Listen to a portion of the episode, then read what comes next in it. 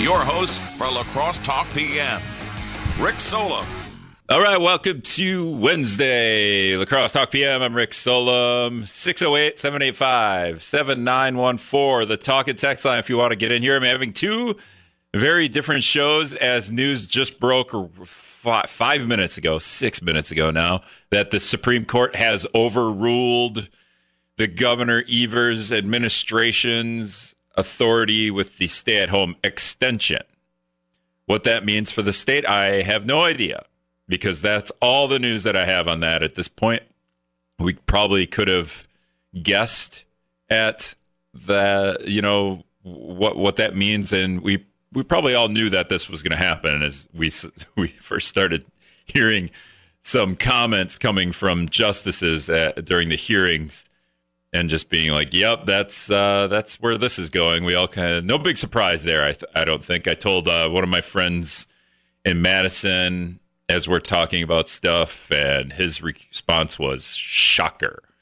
So, um, yeah, so that's the latest news on the show today. Two people coming on. Randy Nelson, the La Crosse school superintendent, is going to be on in about eight minutes, and we're going to talk about obviously how we how you are a school superintendent during a pandemic, right? There's no school, and how different that was. And and last time I talked to Randy, and it wasn't on the show. I think we were just kind of emailing back and forth, or maybe we were talking, but it was just a personal phone call, so to speak, not on the air or anything. But he said uh, he had a funny comment about I came in with Act 10 and I'm going out with COVID 19. So uh, if we can get him to say that for a soundbite uh, in the news during the news tomorrow, that would be great. We'll just we'll kind of bait him into that again, right?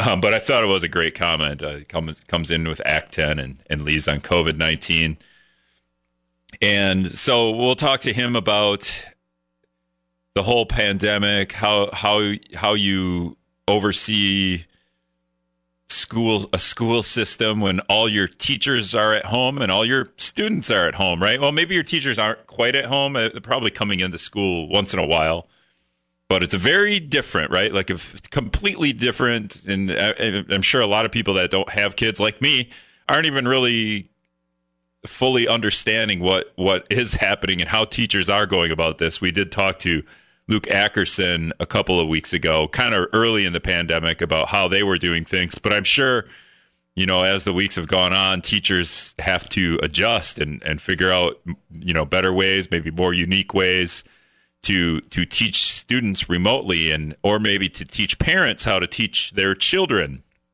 how to uh, homeschool, right? Uh, so that's that's the first show we're doing at 5:15. After that, we're going to bring on Reed I think it's Galen, but he is going to correct me. He's an independent political strategist. He's worked for George W. Bush, Senator John McCain, Governor Arnold Schwarzenegger, and we're going to bring him on. He, you know, he left the Republican Party in 2016. If you guys remember what happened on back in 16, I, I I'm not a I'm not big into politics. I just I can't remember what exactly happened in 2016 that would force somebody to or have somebody re- uh, leave the Republican Party, but something happened. We'll ask him what exactly that was. Uh, but Reed works for the Lincoln Project, and they are Republicans who do not support the president. And we can get into all kinds of stuff there. Uh, a lot of people that work for the Lincoln Project are, are pretty big names, and Reed among them. So that should be an interesting conversation that we will have at the bottom half of the hour. So, and Reed Galen, uh, like I said, he left the Republican Party in 2016, spent the last three years uh, dedicated to the political reform movement to create a better system for all voters. And uh, the Lincoln Project, a little right up here, uh, it, it's a group of anti Trump Republicans. They're focused on getting rid of Trump, Trumpism in general. Uh, they've got a, a video a video ad that's playing throughout the La Crosse area and other areas now that's just come out and we can we can even talk to to Reed about that. Uh, this is it's a it's a video, so you're not going to be able to see it, but you can hear it. This is what it sounds like. There's mourning in America. Today, More than 60,000 Americans have died from a deadly virus Donald Trump ignored. With the economy in shambles, more than 26 million Americans are out of work, the worst economy in decades. Trump bailed out Wall Street, but not Main Street. This afternoon, millions of Americans will apply for unemployment.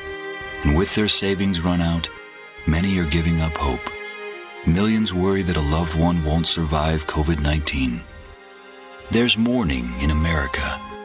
And under the leadership of Donald Trump, our country is weaker and sicker and poorer. And now, Americans are asking if we have another four years like this, will there even be an America? Paid for by the Lincoln Project, which is responsible for the content of this advertising. So if you guys watch cable TV, I don't. But if you guys are, you know, watching cable television or TV ads, if you're watching TV the traditional way, you might see that ad pop up. And uh, again, Reed Galen, Galen, uh, going to come on with us at the bottom half of the hour. First up, though, Randy Nelson. So I'm going to hit Brad in the newsroom, take a couple of take a couple minute break, uh, get Randy on the phone, and we'll go back to uh, talking about the La Crosse school system and school in general and how how we work that out during a pandemic. We'll be back after this on WIZM. All right, welcome back to La Crosse Talk PM. If you got questions for Randy Nelson, the superintendent of La Crosse Schools, text me 608 785 7914 as we're going to have a conversation here. Randy, are you happy to be retiring after uh, the school year, which is, you know, what, in a, less than a month now? you know what, Rick? I'll tell you, it's a 37 year career here going, and uh, I was just uh, just thinking to myself. Uh, again, I've said it a couple of other times, but you know, when I started as superintendent, it was right at the cusp of Act 10, which uh, resulted in significant changes to our public schools, and and now my career is uh, is ending uh, trying to address a pandemic for crying out loud. So it is. It has been uh, an interesting, enjoyable, challenging ride for these last nine years as superintendent. Uh, for the most part, I've enjoyed every minute of it. Years two through seven, though, total breeze, right? Yeah, yeah, nothing happening there. Just all quiet. Yes, exactly. well, okay. So you were you were like the assistant superintendent heading into Act Ten, right? Like, so for two years, you kind of kind of could feel things out, right? Yeah, I was uh, actually three years as associate superintendent and uh, was mentored by a friend and uh, superintendent at the time, Jerry Kemper. Uh, and so uh, just kind of went in on his heels and uh, continued to try to continue some of the some of the great work that was happening there and uh, hopefully move the move the district forward in a, in a lot of different areas. Is there any way to compare Act 10 as a school superintendent dealing with Act 10 versus dealing with COVID 19? Uh, are they? I mean, they're two totally different things. But I don't know. Is there is there any way to draw comparisons there? Well, yeah, I, I agree. I concur with what you said, Rick. They're really two different things. But what is similar about them is that they are going to, uh, they're, they're really going to change the landscape of our schools. And I think that even as I'm retiring right now, I think that uh, it's probably going to be pr- pretty significant uh, financial hit to our public schools, and I think personally everything uh, in the public sector at this particular point. And, and right now, we don't know the extent to which that's going to be. I've uh, what I've been hearing is that uh, I think uh, Governor Evers here maybe a month ago estimated that there is about a they're anticipating a two billion dollar shortfall, uh, and now that's been raised up to about three billion dollars, and that's just based on uh, tax collecting and things uh, slowing down in the economy. Uh, part of that is also the result of the fact that people, I think, in the state have been given extensions to uh, to pay their taxes, uh, and so uh, the the trickle that's going to come into the public sectors that rely on taxpayer dollars to perform services is going to come at schools and at counties, at cities, uh, it, probably in a different way than they ever have, and so. Uh, institutions that are prepared to take that on and be able to cover and get through that, that that's going to be interesting to see. And so what what I'm kind of glad about, selfishly, uh, is that uh, in this particular case, I I don't think we're fully going to see uh, real firm numbers and strong numbers of what it's going to mean to education and uh, the school district of La Crosse financially for another several months. It might be until our legislature convenes next January, February, and they begin working on a joint finance bill, knowing that they've got a two to three billion dollar uh, uh, revenue gap to uh, cover, and the question will be whether they attempt to cover that uh, in one fell swoop or perhaps uh, over the course of two biennium. They also have, I think, six hundred fifty million dollars in uh, in reserve that could be that could be used to help defray those expenses. So the legislators will have a they'll have a, a pretty pretty uphill battle going on as this goes forward. We're talking with La Crosse school Superintendent Randy Nelson. Randy, would you call you? Are you a lame duck superintendent? Is that how that is? Because you're retiring at the end of the year. You know, yeah, I, I, I guess so. I, I'm, I'm a lame duck superintendent, and uh, I, but what's really been interesting is that uh, while I announced my retirement last October, uh, this uh, this whole uh, moving into responding to the pandemic uh, it certainly has uh, pushed the adrenaline uh, one more time in the leadership perspective and just trying to respond. And I think that there are a couple of, you know, on the one hand, we're trying to respond, and I'm, I'm really proud of uh, what we've been able to do. Uh, you know, we we on uh, on a, on a Monday we were we were in school face to face, and by the following Monday we were not school face to face, and it required all of us to figure out how how are we going to do a, a remote learning opportunity. And we knew full well that we can't replicate face to face when you're doing remote. And I, I know that the parents, uh, your listeners, or have children, et cetera, it, it is. Uh, we, we have some teachers who are really, really comfortable with this, and we have others that are not so comfortable with this. We have coursework, for instance, where uh, it's it's so hands-on, it's not really conducive to a uh, you know even to an, a virtual environment. I have a granddaughter in third grade in our school district, and you know grandma of most of the most every day is working with her and working on assignments that the teacher is providing, and she's talking to her teacher and connecting and uh, you know doing pieces of lessons. And so this is really different, and it really was intended to be a stopgap measure. And so, what we've been trying to do for now is to patch us through the end of the school year. Uh, and now we're starting to talk about, well, what does it mean for the summer? And what does it mean uh, perhaps for next fall?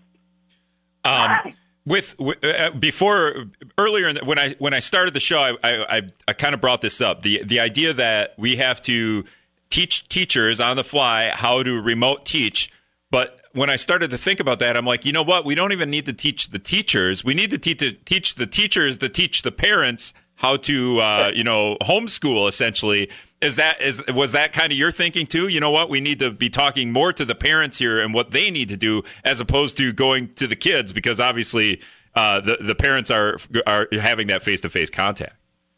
Yeah, I think that's a really strong point, Rick. You know, I think our you know, our parents are are sometimes frustrated because there are things that they don't. There's a new math out there, and you know, we all try to solve the math problems the way we learned them in school, and it's not always the way we're doing it these days. And I think our parents sometimes will get frustrated. Our parents will sometimes uh, uh, uh bring a new level of appreciation for what happens in the classroom uh, and for their for their children. But really, what is happening is a is a genuine partnership, a triad partnership between teacher and student and parent uh, and one of the things that really concerns me, uh, I, I, uh, this is why I think that the face to face is so important. I do think moving forward, uh, that there's always going to be some degree of remote learning that's going to be going on, and we are talking about how do we just make sure that this is part of what we do always, because there are going to be parents who are going to maybe in the fall not be uh, so excited about sending their children back into school and face to face uh, especially if there aren't more answers uh, to some of the issues with the pandemic at this point. And so I think we have to be ready to be able to do uh, both of these pieces and make it part of our school district of choice envelope. And so we have to move from a system that right now is uh, just you know filling the gap and making sure that we are connected to uh, students and also to parents and working on that relationship. Uh, but we also have to be ready to make sure that uh, we can do this again in the fall or at any other time if it becomes necessary to shut down our schools. And I think one of the things that that is that has been interesting to kind of watch is just you know, what we really see is uh, uh, and some of our students uh, just the, their capacity to be supported at home uh, really shines at this particular point. You know, in some cases we have parents who are really they're, they're working really hard. Um, and so they are they've got jobs themselves and perhaps we've got uh, two or three school age or elementary students who are being uh, babysat every day by their middle school brother or sister. And their middle school brother or sister also has work to do. uh, we have some uh, children living in some pretty crisis situations in our community. And so uh, the last thing that maybe that family or those students are really thinking about is a schoolwork I need to do today when they're kind of in survival mode. And I think that more than anything else, uh, this is something that has really uh, surfaced uh, even stronger in my mind, and based on you know some of the things and some of the challenges that we're seeing with our students and their home situations. Randy Nelson, La Crosse School Superintendent. Okay, Randy. So I know uh, we we've put school into this remote learning for what two months or so, and and kids are we can we can get into the whole graduation and what you're going to do there in a minute. But I know sure. my friend teachers at Northside Elementary, and they're in that like block system where they're you know I for better I, I don't know exactly, but they're kind of like a couple of weeks on, two weeks off, something like that. Is is that that school the most affected by this because they might be in session again in the summer where they're actually not going to be in session? So I don't know how how challenging is that that that block system right now in schools. Yeah, you know that's that's a that's a great question, and we uh, that's a that's our year-round calendar, uh, and so they go to the school the same number of days. It's just uh, scheduled differently in the calendar. So they start in the middle of July, and then they will go nine weeks, and then they have a two or three week intersession. And in that two or three week intersession, that really counts as summer school for them. And so we, in that time, we are still supporting students and parents, uh, and you know, helping them, especially those who might find themselves, uh, you know, working a little bit behind the eight ball.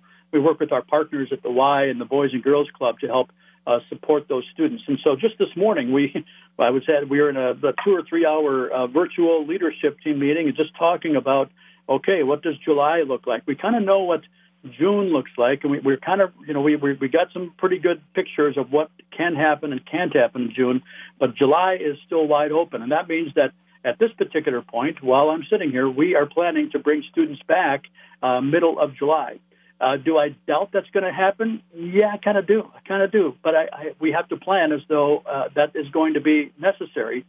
Uh, that being the case, uh, we uh, we're, we're, first looking at our two year-round calendar schools at Hamilton and Northside, uh, and it's very possible that we may need to move those back to the traditional calendar. And we're also holding out possibility that even in September, if we get back into the traditional calendar, that uh, we we could be in the same position that we are right now, or we could be trying to do a school where we have uh, less than 10 students congregating at any time. And so our principals have started to map out classrooms. They've started to map out schedules in their schools to determine if there is a way that we can reschedule ourselves next year. Maybe the students go half days or they go every other day or every third day uh, so that we can only have uh, 9 or 10, 12 students in a classroom maybe and, and we can minimize the amount of uh, contact and we can you know set the desks six or eight feet apart. If we can't find a way to do that, we may uh, and most schools, I think, may be in the same situation where remote learning is what we have to continue. I think maybe you put all the students in little hamster balls, Randy, and just. Um, feels that way sometimes. Two things I took from that: virtual meetings just sounds awful. Are you even wearing pants in those meetings, or are you just you know suit up top, shorts on the bottom? Uh, fully, fully clothed, fully clothed, Rick. but I, what, what I should say is you got the dress clothes up top, and then maybe some basketball shorts on below. You know. No, I'm, I'm actually it's, it's it's a lot more business casual, and depending on the uh, meeting, and you know we are interviewing for principals. So uh, for the first time in my career, we have done uh, principal interviews that have uh, not been face to face at all. All of them have been virtual, and we've had 30 or 40, 50 people um, on at a time helping us go through interviews, and then uh, you know getting uh, feedback from people at the end of the interview. So uh, a lot of things have just changed on its head, and so as necessary, um, I, I dress for the occasion. Otherwise, for the most part, I've been working out of uh, out of my office uh, that I have here at home. Uh, I usually get into the office maybe two or three days per week, just for a little while to check in and check some snail mail that comes in there and check in with a few people who are there. Did you say you were doing principal interviews and there's 50 other people in the Zoom meeting? That's a lot of pressure on the one guy interviewing or one lady. Absolutely, as I can tell you that just in the last couple of weeks, as we've been doing principal interviews, we've had, uh, I, I think we've had a time where we've had 40 people, including parents, including teachers, including administrators, and uh, all of them, uh, you know, asking. Not actually we had just one person moderate and ask the questions, and everyone, you know, everyone listening, uh, you know, along the way. So yeah, it can be kind of daunting. It's so different from having people in the room because in the traditional sense, you know, we're trying to sell people on the school district of La Crosse just like, uh, you know, they're trying to sell themselves. And so when when you can't have the face-to-face contact uh, in the same room and you can't read the body language uh, all the time. You know, you're really just going on answers, and you really your reference checks uh, just really mean a lot more in this is to make sure that you know you're, you're you're checking in to make sure that you're getting a you know a, a candidate who's who's outstanding. Uh, last question. We we definitely didn't have enough time with you, Randy. But last question: How how much has, have things changed? You know, aside from the pandemic, if you can throw out the pandemic, how much have things changed for, in the school system from when you started a decade ago you know, as a superintendent, or even back when you started to now, and just I don't know, is there are there are there really big changes? I want I don't want to get into the school lunch debt, but I don't know if that was a huge problem back when you started, and maybe you didn't even know about it because you weren't in the upper administration, but or other things. Are there other things that just you know we didn't have to worry about this 10, 15 years ago, and now it's one of the, the you know one of the biggest issues. Yeah, you know, I I think that our that the biggest issue, Rick, well, well, what you're describing certainly are issues that have been there.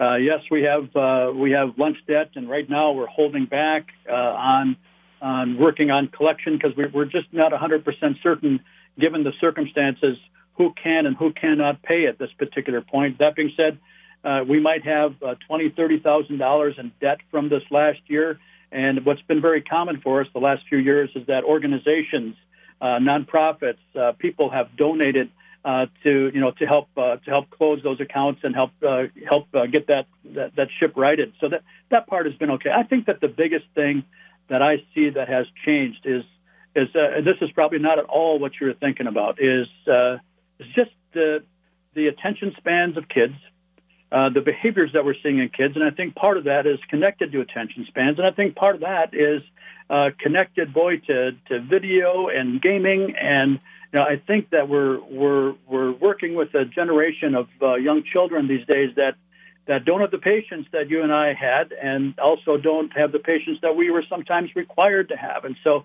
things have to move so quickly for them. Uh, and so uh, even as we, you know, as, even as we look in our school district, we are a one to one school district where every one of our high school students uh, works with a laptop. We collect those at the end of the year, and our fourth through eighth graders uh, work on iPads. You know, we, we are we're working to provide the homework in uh, in a way that is similar to what they're similar to what they're used to. But what we see happening at the same time, of course, is just uh, how um, how attached uh, our students get uh, and how much screen time. And so, an assumption that we sometimes make is that after homework is done on those devices, which, by the way, save a, actually save a lot of money uh, with regard to textbooks and things that we no longer need in that regard, but um, that that that uh, the parents are actually uh, involved in their children enough to say, "That's enough screen time today. That's enough of this today. That's enough. Let's put that away and let's go outside. Let's play." Uh, and so I, I, I actually worry about that moving forward. That we're going to get so tucked into the technology uh, that uh, maybe the old school guy in me is just uh, this is why I need to retire. Uh, kids need to play. Doggone it, kids need to get outside and play. And I am not worried about a kindergartner, first or second grader that sometimes uh. I want them to play. Uh, when we stop having kids play, we lose a lot of creativity um, in people and in, and in children. So that that's that's my biggest change, and it also kind of kind of relays into the, some of the concerns and fears that I have moving forward. All right. La Crosse School Superintendent Randy Nelson, when is your last day? Well, technically, my last day is June 30th. I have a few vacation days to take yet. I haven't put them on the calendar because it's been so busy. But June 30th uh, definitely will be my last day, the very latest day that I'd still be in the okay. office. So I, so it's relevant if I steal you again for a show where we can t- keep talking because I have so many questions, and I think if I would have let you keep talking about the biggest issues, you would have proposed bringing back the ruler to hit kids so that they pay attention. But I, am just kidding. Um, but yeah, like, it, w- w- would it be cool if you stop back in in a, in a couple of weeks and, and we can just go over some more stuff? Sure, we can do that again, Rick. I'd be happy to. All right. Thanks a lot, uh, School Superintendent Randy Nelson, for joining us. Thanks. All right. So we're gonna go to Scott's comment, then the news, and then we're gonna bring we're gonna we're gonna change gears, totally change gears. We're gonna bring on Reed Galen with the Lincoln Project, and and we're gonna talk about uh, Republican Party, some Republicans that have kind of become anti-Trumpers. I, I don't know if he's still a Republican. I think he left the party, but we'll we'll get some more clarification on that. Here's Scott's comment in the news coming up on WIZM.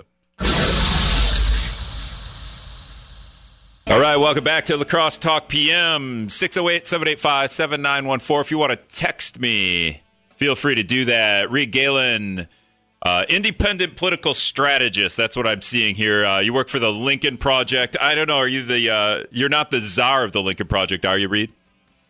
No, we're we're very egalitarian. We don't have any czars. okay, that sounds good. Now I played your commercial. It's called Morning in America. It's coming. Uh, it's going to be played uh, on cable TV. I was kind of making fun. Nobody watches cable TV. Nobody watches TV in a traditional way. Reed, are, are we going to be able to see this in other ways? Maybe maybe get it on the radio. Uh, sure. Well, I'll tell you this. Um, thanks to uh, President Trump uh, last week, I think over 20 million people have already seen it uh, both on Twitter and YouTube and on our website. So yeah, it's uh, it's out there for everybody to look at it uh, at LincolnProject.us and at our our Twitter uh, feed at, at Project Lincoln. So yeah, it's it's gotten a lot of uh, free media. Uh, the president saw it last last week uh, while he was watching Tucker Carlson and uh, did not take kindly to it.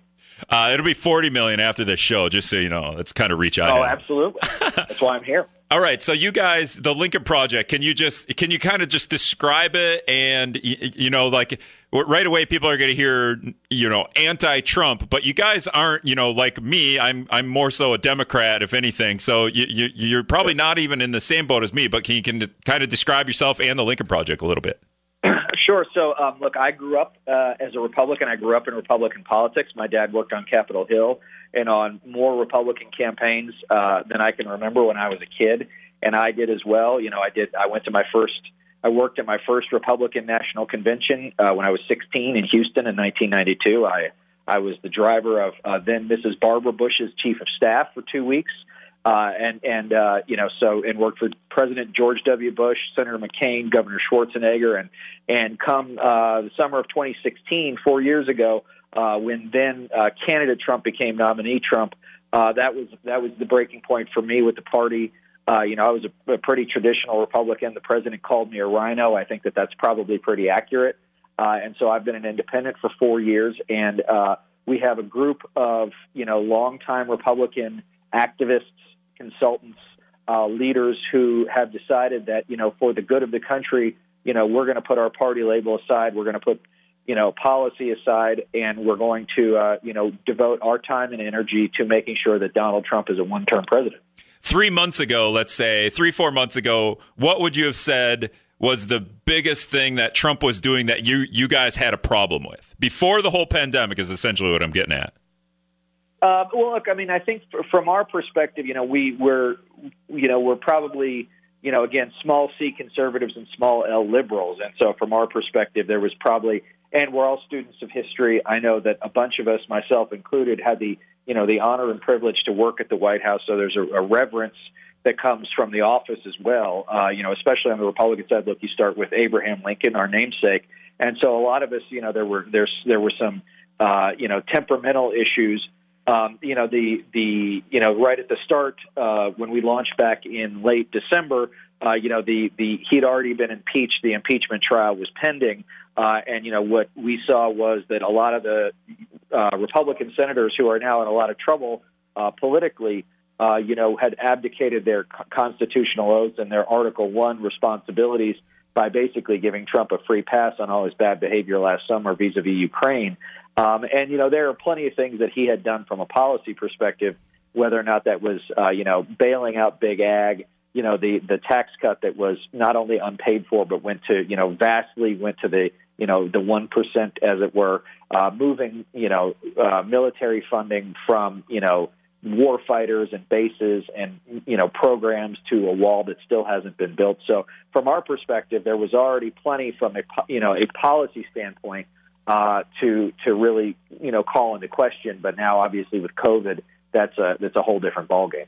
Yeah, and I feel like the the, the COVID nineteen pandemic, as as bungled as that has been, there's there's stuff going on underneath that that that seem to be slipping by the, the, maybe not the maybe not all the media but like a lot of that isn't getting the attention it should. Is is that kind of the strategy too to to bungle covid-19 so much so that like we can do all this other stuff? Like I, am I'm, I'm pointing at like michael flynn and, and stuff like that. Well so uh, here's how i see you know the the michael flynn stuff and uh, the stuff with all this stuff with the national security agency and, and any of the rest of it which is you know, the the president uh, was going to run on a very strong economy, right? Generally speaking, peace, uh, you know, peace and prosperity, right? What every incumbent president wants to run on, um, and that's all disappeared over the last twelve to sixteen weeks. Uh, and so now he's left with very little to to run on. And so what you see is is what what he's often done, which is when he's backed into a corner, his least favorite thing he starts to just throw up bright, shiny objects and get people to chase them. And, and we're pretty disciplined on that. We know, look, um, you know, they can say whatever they want about Michael Flynn. Uh, the judge says, I'm going to take my time deciding whether or not I'm going to go along with this. Uh, all this NSA stuff, like, frankly, I don't understand it. Uh, my guess is um, most voters don't understand it. It doesn't affect their daily lives. And so I think that, you know, and, and I think it also points out a, a pretty glaring thing, which is the Republican Party of you know, of and Obama Gate is another one, right? So what they're doing is just throwing everything they can at the wall to see what's going to stick to do two things: one, get the media to chase stuff, and two, uh, fire up Trump's base, which is left with very little, if anything, to really go on other than uh, you know the president keeping them angry. Yeah, I think maybe I maybe I even said that backwards. I maybe maybe we're trying to get the media to chase those stories while this whole pandemic is, is, you know a little bit of a disaster. Um, we can reel it in a little bit here. In Wisconsin, we had an election um, in a mm-hmm. in a kind of in the Stevens Point Wausau area. Tom Tiffany won that election just last night. Uh, over a now I forget Zunker, a, a Wausau school board member and a Native American, and he won pretty pretty pretty good. I think 59 to 43. I think 59 percent to 43 percent. That's a that's a pretty good number to to win by in, in any election. But you guys are saying that that number is is is maybe a little bit troubling for Republicans.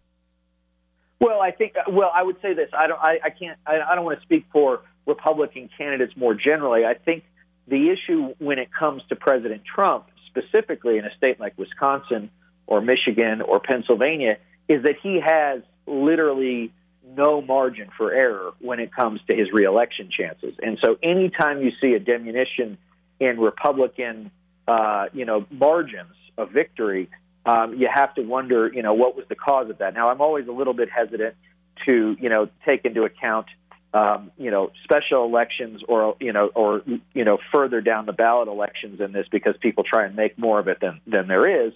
Uh, but I think that you know, for the president's campaign and the president himself, anything that shows that in a target state, look, he can't win without Wisconsin, right? It's not going to happen.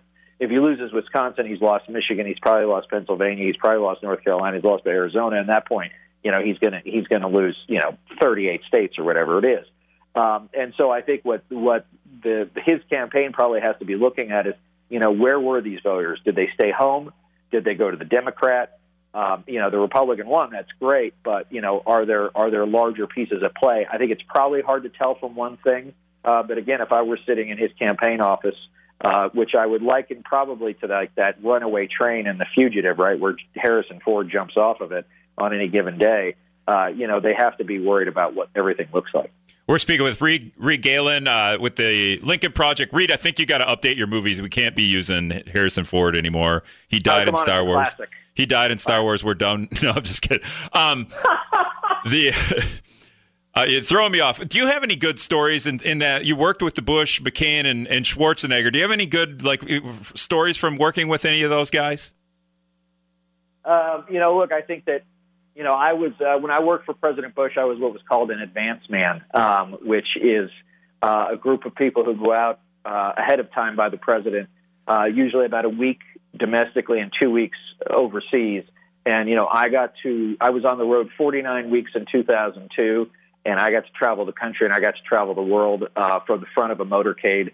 Um, you know, and, and I will tell you that there is, there is no more exhilarating feeling than, you know, seeing Air Force One land uh, on the tarmac and, and everybody rushing to get in and the, and the, you know, the motorcade speeding off and just the excitement uh, that people get uh, that they feel, you know, and, and this is a long time ago, obviously.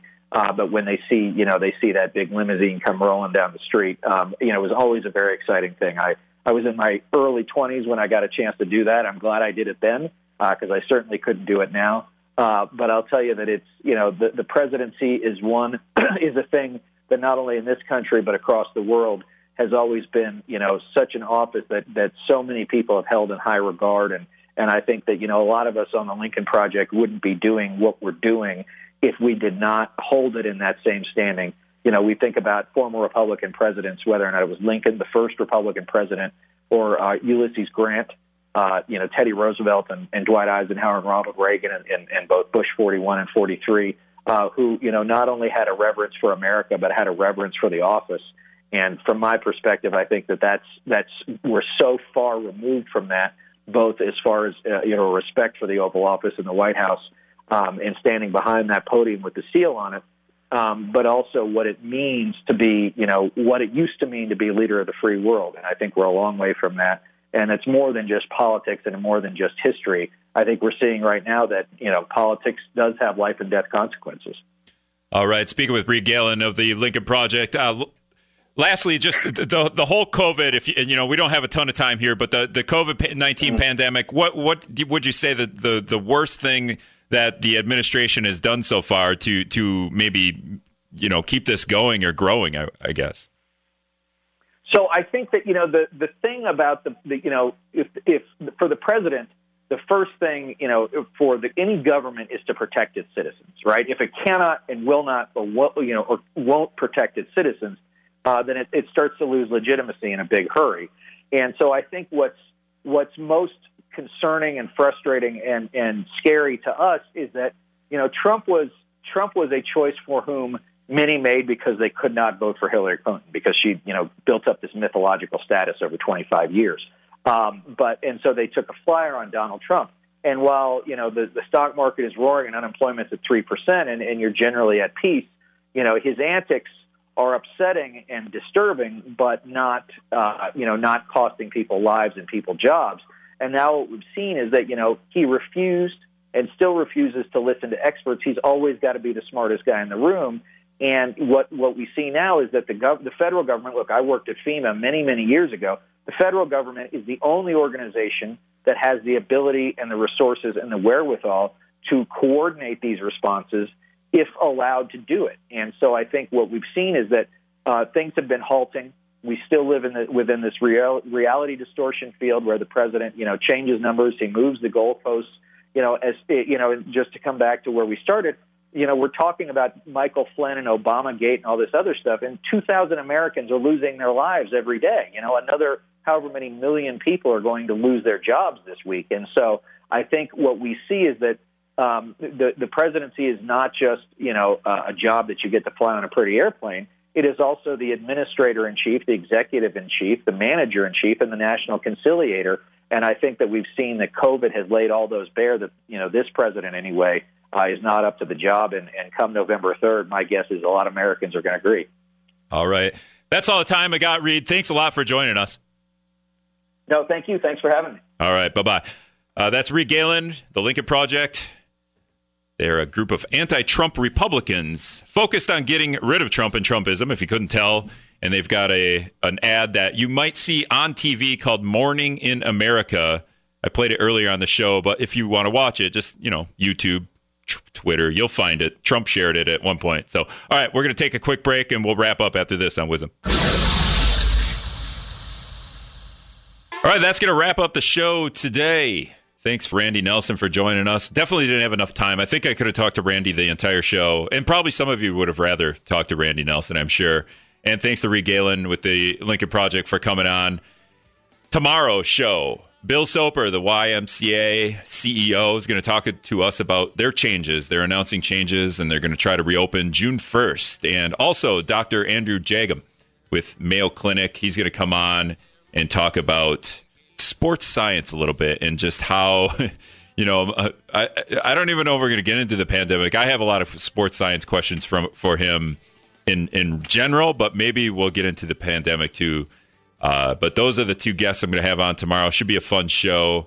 It's Bill, I just I'm I'm curious as how how we're going to open stuff like the YMCA. So it should be a really interesting conversation as Iowa is is doing this beginning Friday. Iowa's opening up on on Friday, which seems a little bit crazy to me, but uh, maybe Bill Soper have the answers. All right, thanks a lot for listening, guys. We'll see you again. We'll talk to you tomorrow.